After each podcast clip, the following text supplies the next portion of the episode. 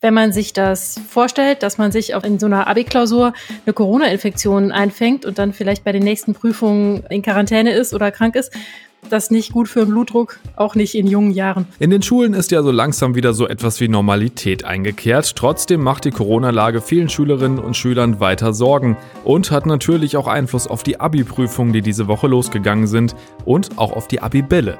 Die sind ja für viele mindestens genauso wichtig wie der Abschluss an sich. Wir sprechen gleich drüber, was aktuell die Probleme sind und wie damit umgegangen wird. Rheinische Post Aufwacher. News aus NRW und dem Rest der Welt. Mit Benjamin Meyer am Freitag, den 29. April 2022. Hallo zusammen. Seit dieser Woche laufen also die Abi-Prüfungen bei uns in NRW und dieses Jahr gibt's neben dem Druck, den man bei sowas eh schon hat, natürlich noch eine weitere Sache, die den Schülerinnen und Schülern Probleme bzw. Sorgen macht, nämlich Corona. Das zieht sich ja schon durch die letzten Jahre, da ging's bisher vor allem um die Frage, sind wir eigentlich gut genug vorbereitet und wie werden die Prüfungen darauf angepasst, weil das Lernen ja einfach anders lief als normalerweise. Dieses Jahr geht es vielen Schülerinnen und Schülern aber vor allem auch nochmal um das Thema Schutz vor Corona, denn es sind keine Tests vor den Prüfungen vorgesehen und es gibt auch keine Maskenpflicht dabei und das finden tatsächlich nicht alle gut. Sina Zerfeld hat sich für uns mit dem Thema beschäftigt. Hallo Sina. Hallo.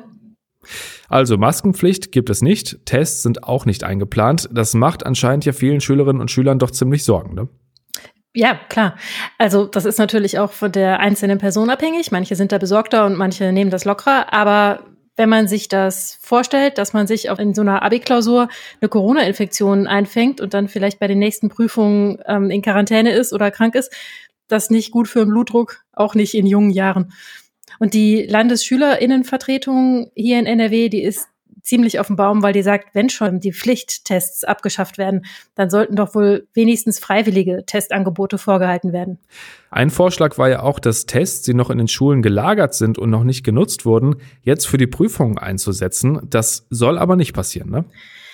Äh, nee, das soll nicht passieren. Da gab es ja eine Mail an die Schulen, dass übrig gebliebene Tests eingesammelt werden sollen. Das hat danach für so ein bisschen Verwirrung gesorgt. An einzelnen Schulen war man sich jetzt nicht ganz sicher, wie das eigentlich zu verstehen ist. Aber das äh, Schulministerium hat das auf unsere Anfrage hin nochmal klargestellt.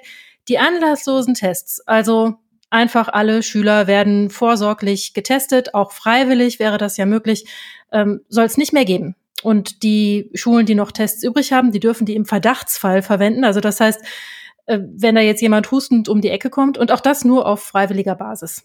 Was sagen denn eigentlich die Lehrer zu dem Ganzen? Die sind ja auch davon betroffen. Äh, der Lehrerverband wünscht sich, dass äh, eine Öffnungsklausel ins Bundesinfektionsschutzgesetz geschrieben wird, dass also auf Bundesebene nachgebessert wird, sodass die Länder da ein bisschen flexibler reagieren können und an den Stellen, wo es notwendig ist und der Lehrerverband sagt, in Schulen ist das notwendig, dann eben doch andere Maßnahmen zu veranlassen. Was gibt's denn dann aktuell überhaupt für Schutzmaßnahmen bei den Prüfungen? Es gibt Vorgaben dazu, dass die Tische weit genug auseinanderstehen sollen, also mindestens anderthalb Meter. Die Räume sollen groß genug sein, es soll gelüftet werden. Ansonsten Masken zu tragen ist freiwillig. Ein weiterer Punkt ist neben dieser ganzen Problematik ja auch die Vorbereitung aufs Abi. Das lief ja zumindest teilweise noch unter Corona-Bedingungen. Werden die Prüfungen da jetzt auch wieder drauf angepasst? Ja, das ist so veranlasst worden. Zum einen, ähm, das ist das Wichtigste, gibt es eine größere Auswahl an ähm, Abituraufgaben, die vorbereitet worden sind und aus denen dann ausgewählt werden kann. Das heißt also, die Chance ist größer, dass da wirklich auch Aufgaben dabei sind, auf die alle Schüler richtig vorbereitet sind. Außerdem hat es eine Woche vor den Prüfungen die Möglichkeit gegeben, nur noch die Abi-Fächer zu unterrichten. Zu diesen Sachen sagt die Landesschülerinnenvertretung, naja, also das mit dieser konzentrierten Prüfungszeit, das macht den Kohl jetzt auch nicht mehr fett, äh, die eine Woche vor den Prüfungen. Aber diese größere Auswahl an Prüfungsaufgaben, das wäre auf jeden Fall schon eine gute Sache.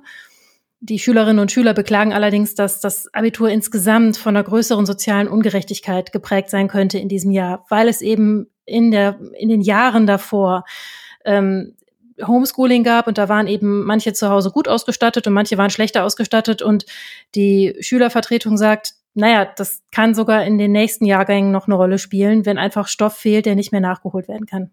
Dann wünschen wir mal allen, die jetzt gerade dabei sind oder in den nächsten Tagen schreiben, viel Erfolg und natürlich auch eine Corona-freie Zeit. Weil das wird das Ganze ja wirklich nochmal erschweren. Vielen Dank, der Sina. Sehr gerne. Tschüss. Und damit haken wir die Prüfung mal ab und schauen auf das, was dann, ja, wenn es erfolgreich lief, danach kommt, nämlich auf die Abi-Bälle. Ich kann mich noch ziemlich gut an meinen erinnern, ist schon ein paar Jahre her mittlerweile, 13 um genau zu sein. Aber das ist halt schon was sehr Besonderes und bei uns war auch die Location echt besonders. Total schöne Anlage mit einem Park drumherum und das Gebäude war fast so eine Art Schloss. Genau das mit der Location ist aber für den Jahrgang, der jetzt Abi macht, ein riesiges Problem, weil wegen Corona lange nicht klar war, ob überhaupt gefeiert werden kann. Und dann hat man natürlich auch noch nichts gebucht. Da spreche ich jetzt drüber mit meiner Kollegin Jana Marquardt. Die hat sich die letzten Tage viel für die Rheinische Post mit dem Thema Abi-Bälle beschäftigt. Hallo Jana. Hallo. Ich habe es ja gerade schon gesagt, großes Problem ist im Moment einfach die Frage, wo feiern wir eigentlich, weil sich viele wegen Corona natürlich nicht rechtzeitig um die Location gekümmert haben. Ne? Ja, genau das ist das Problem. Ich habe zum Beispiel mit einer Schülerin aus Plettenberg gesprochen, Elida Dogan. Ähm, die macht jetzt ihr Abitur am Albert-Schweitzer-Gymnasium und hat selber gar nicht mehr damit gerechnet, dass es überhaupt noch ein Abiball geben wird. Bei ihr war das so, dass sie im vergangenen Jahr ganz motiviert Kleingruppen gebildet haben, die zusammen die Feier planen wollten. Doch dann ist das ins Stocken geraten, weil die Corona-Zahlen wieder in die Höhe gegangen sind und dann kam die Omikron-Variante. Und dann wurde erst vor einigen Wochen klar, dass sie doch normal feiern können. Ja, und dann musste die ganze Stufe erstmal einen Saal suchen, was nicht ganz so einfach war, weil tatsächlich in Plettenberg alles ausgebucht war. Und jetzt ist es leider so, dass sie in Affeln feiern müssen. Das ist irgendwie 20 Minuten ungefähr entfernt. Ähm, eine Schützenhalle und da müssen sie auch erstmal gucken, wie sie danach wieder nach Hause kommen. Wahrscheinlich dann irgendwie mit dem Shuttlebus oder so. Aber genau, das ist nicht ganz so toll, aber ja, sie freuen sich natürlich trotzdem. Für dieses Jahr wird es also für viele knapp. Ähm, wann sollte man sich denn normalerweise um so eine Location kümmern? Also wenn man jetzt nicht wegen Corona Angst hat, dass eh wieder alles abgesagt wird. Tatsächlich sollte man das am besten schon ein Jahr im Voraus machen. Ich habe mit einer Veranstalterin gesprochen, Viktoria Munz von der Wolkenburg in Köln. Äh, das ist eine große Abi-Location dort mit zwei Seelen. Und sie sagt zum Beispiel, dass es, ja, je später es wird, immer schwieriger wird, irgendwas zu finden. Also ein Jahr vorher wäre schon gut. Bei ihnen ist es dieses Jahr wohl so, dass sie zehn Abi-Feiern haben und damit auch ausgebucht sind. Trotzdem kommen immer wieder Anfragen und auch schon für 2023. Also da gibt es wohl auch noch Termine. Aber ja, das äh, wird tatsächlich knapp, wenn man erst so spät anfängt zu suchen. Und wenn man jetzt schon weiß, dass man nächstes Jahr Abi macht, sollte man am besten schon mal gucken, ob es irgendwie gerade was gibt, was frei ist. Ein wichtiger Punkt ist natürlich auch immer die Finanzierung von sowas. Unser Schloss in Anführungszeichen damals war tatsächlich einigermaßen bezahlbar, erinnere ich mich. Aber so ein Abiball ist insgesamt ja schon ziemlich teuer, ne? Ja, auf jeden Fall. Also Victoria Munz hat mir gesagt, dass es so bei ihr 70 Euro pro Person kostet. Also das wäre dann das rundum sorglos Paket, wie sie es genannt hat. Da sind dann die beiden Räume mit drin, das Essen, die Deko. Aber da kommen dann noch die Getränke drauf, die an dem Abend jeder selber noch bezahlen muss. Und das kann dann ganz schön ins Geld gehen insgesamt. Elida Dogan hat mir wiederum verraten, dass sie als Stufe insgesamt 35.000 Euro ausgeben. Ist natürlich schon super viel, das hat sie auch selber gesagt. Aber sie meint auch, das lassen sie sich jetzt nicht nehmen, weil sie haben wegen Corona schon genug verzichtet. Das kann ich sehr gut verstehen. Dann kommen ja aber noch die Anzüge und die Abiballkleider oben drauf. Ähm, was zahlt man da denn normalerweise? Also was zahlen Schülerinnen und Schüler oder halt die Eltern? Ja, das können so zwischen 250 und 350 Euro sein, zumindest für Abi-Kleider. Ähm, da habe ich mit Wildern Adam vom Braut- und Abendmodegeschäft Zuabel in Düsseldorf drüber gesprochen. Sie sagt, dass es ja inzwischen so ist, dass sich viele die Bilder in sozialen Medien als Vorbild nehmen, also auch von Abschlussbällen in den USA. Und deswegen werden die Kleider wohl auch immer extravaganter. Bei ihr ist es so, dass das günstigste Kleid ungefähr 150 kostet und das teuerste 500. Also sie hat schon teurere Abendkleider auch, aber die Eltern geben wohl jetzt nicht unbedingt mehr als 500 Euro aus für so einen Abend. Äh, gut, vielleicht sollte das dann aber auch reichen. ich denke auch. Also viel Orgastress und nicht ganz billig das Ganze, aber die Vorfreude ist ja wahrscheinlich trotzdem riesig, ne? Ja, auf jeden Fall. Also Elida Dogan freut sich schon unglaublich, sagt sie. Aber es gibt auch so ein, ja, ein kleines, ähm, eine kleine Sache, die es halt ein bisschen trübt. Also was heißt klein? Corona ist natürlich immer noch eine große Sache, aber sie meint, das ist tatsächlich sehr in den Hintergrund geraten. Sie macht sich da schon Gedanken drüber. Ähm, aber bei ihrem Abiball gibt es jetzt auch gar keine Beschränkungen mehr und sie sagt, sie wird sich selber zwar testen und soweit sie weiß, sind auch die meisten in ihrer Stufe geimpft, aber trotzdem Maskenpflicht gibt's halt eben nicht. Und ähm, ja, da ist sie so ein bisschen im Zwiespalt. Insgesamt ähm, sieht sie es aber so, ähm, ja, dass die Stufe es jetzt einfach verdient hat, nach zwei harten Jahren Pandemie mal wieder richtig sorglos zu feiern. Das haben ja auch schon ganz viele Generationen vor ihnen gemacht. Das wollen sie jetzt einfach auch tun. Und ja, ich finde, damit hat sie natürlich auch wiederum recht. Dann bleibt uns nur noch allen zu wünschen, dass da eine passende Location gefunden wird und ja, dann natürlich viel Spaß beim Feiern. Danke dir, Jana. Ja, ich danke dir und bis bald. Und wir kommen jetzt noch zu einem ganz anderen Thema. Im Juni kommt wohl das 9-Euro-Ticket für Bus und Bahn. Lange wurde darüber geredet. Nun hat auch die Bundesregierung in ihrem Entlastungspaket nochmal die Pläne unterstrichen. Aus einem regionalen Ticket ist inzwischen ein bundesweites Ticket für den Nahverkehr geworden. Im Juni, Juli und August soll es jeder für 9 Euro kaufen können und auch wer schon ein Abo für den ÖPNV hat, soll dann davon profitieren. Ganz fest ist das Ganze noch nicht. Das Thema muss nochmal durch den Bundestag und durch den Bundesrat. Wir wollen jetzt aber schon mal schauen, was das Ticket für Auswirkungen haben könnte. Und darüber spreche ich jetzt mit Reinhard Kowalewski aus der Wirtschaftsredaktion der RP. Hallo. Ja, einen schönen guten Tag. Das Ticket soll ja für den ÖPNV werben. Der Preis ist natürlich auch echt attraktiv. Was glaubst du denn, äh, wie wird das Ticket angenommen? Ja, ich habe mir das mal für mich selbst überlegt. Ich wohne in Essen-Werden, arbeite in Düsseldorf ähm, allerdings, die Rheinische Post ist in einem Vorort, wo ich also bisher bin ich in der Regel mit dem Auto gefahren, es relativ kompliziert ist. Also wenn ich dann auch noch die Kosten berücksichtige. Aber so, ähm, ich habe ja mit no, einmal neun Euro habe ich weniger bezahlt, als ich normalerweise zahlen würde. Das heißt, ich kaufe mir das natürlich für alle drei Monate.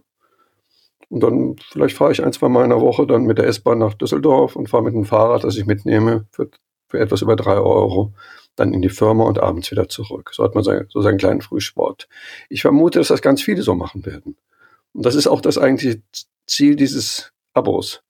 Dass Leute, die bisher ganz selten oder nie ÖPNV nutzen, also S-Bahn, Regionalbahn oder Bus, dass sie es eigentlich gelegentlich mal ausprobieren, um ein bisschen Sprit zu sparen. Und ich glaube, dass viele merken werden, ach, ist an sich ganz nett. Kannst dann im im Bus oder in der Bahn kannst du Zeitungen lesen oder auf dem Handy, RP Online oder andere Medien, kannst Musik hören.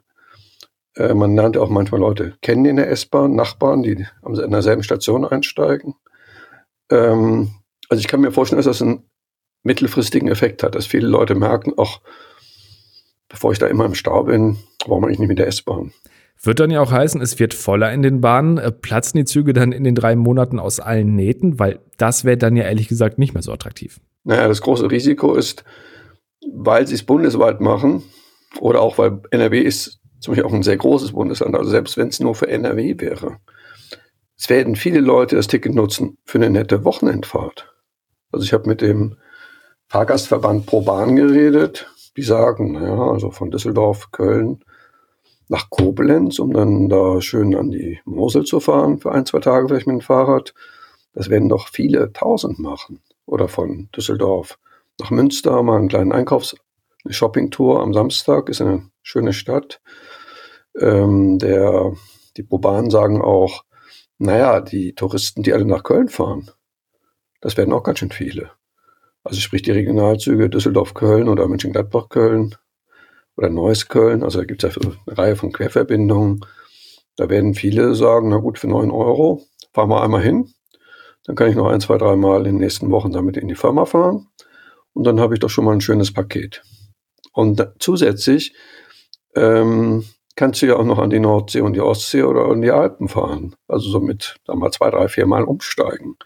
Ist jetzt, ähm, ist eine Geschmackssache, ob einem das gefällt. Aber wenn man überlegt, wie teuer Sprit ist, ähm, also ich würde allen Leuten raten, guckt euch das doch mal an. Ähm, kann man in Deutschland Urlaub machen, indem man da einfach sich eine interessante Route raussucht. Also wird es voll. Ähm, planen die Verkehrsverbünde denn mehr Züge ein? Ja, die planen das alle. Der VS und der VR sagen, wir stehen bereit. Wir versuchen alle Leute zu mobilisieren. Das hat mir auch der, ähm, der Ver Verband der Verkehrsunternehmen Deutschlands so gesagt. Ähm, was das da intern bedeutet, weiß ich nicht. Weil an sich gehen die Leute ja selber in Urlaub irgendwann. Also ich fragt sich, wie soll das alles funktionieren? Das fragt sich auch die NRW-Verkehrsministerin Frau Brandes. Und die sagt jetzt, der Bund muss Geld erhöhen, muss Zuschüsse geben, damit wir einfach mehr Leute bereit haben in den drei Monaten. und damit wir das dauerhaft ausgleichen können. Was glaubst du denn, gelingt das so auch langfristig, mehr Leute vom Bus- und Bahnfahren zu begeistern? Ich glaube ja. Also nicht sehr viele, aber viele. Also es gibt so verschiedene Statistiken, 60 bis 70 Prozent der Bevölkerung nutzen den ÖPNV praktisch nie. Wenn ihr das einmal, also ich bin mehrere Jahre zum Beispiel von Köln nach Düsseldorf gependelt mit Regionalbahn und auch mit ICs und ICs. Also ich habe dann relativ hohen Zuschlag bezahlt. Und andere Kollegen sind damals mit dem Auto gefahren.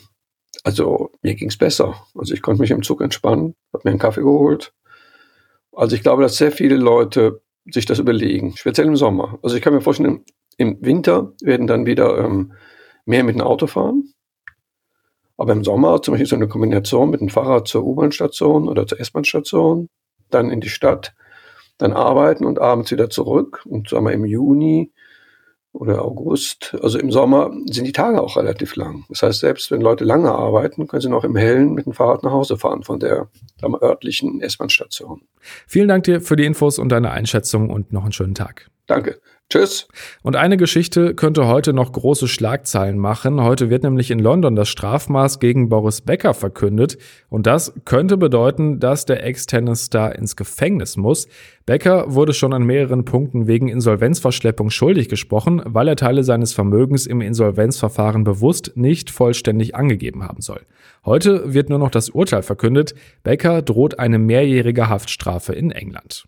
Alles, was sonst noch wichtig ist und alle aktuellen Entwicklungen rund um den Krieg in der Ukraine findet ihr natürlich wie immer auf RP Online. Zum Schluss der Blick aufs Wetter. Das startet erstmal noch mit viel Sonne, im Laufe des Tages dann aber doch meist bewölkt bei 14 bis 18 Grad. Und am Abend gibt es zumindest im Süden von NRW auch mal kleinere Schauer. Und genauso sieht dann auch der Samstag aus. Mal Sonne, mal Wolken und vereinzelt Regen, bei dann allerdings nur noch 10 bis 14 Grad. Und das war der Aufwacher am Freitag, den 29. April 2022. Kommt gut ins Wochenende und bis dann. Mehr Nachrichten aus NRW gibt's jederzeit auf RP Online. rp-online.de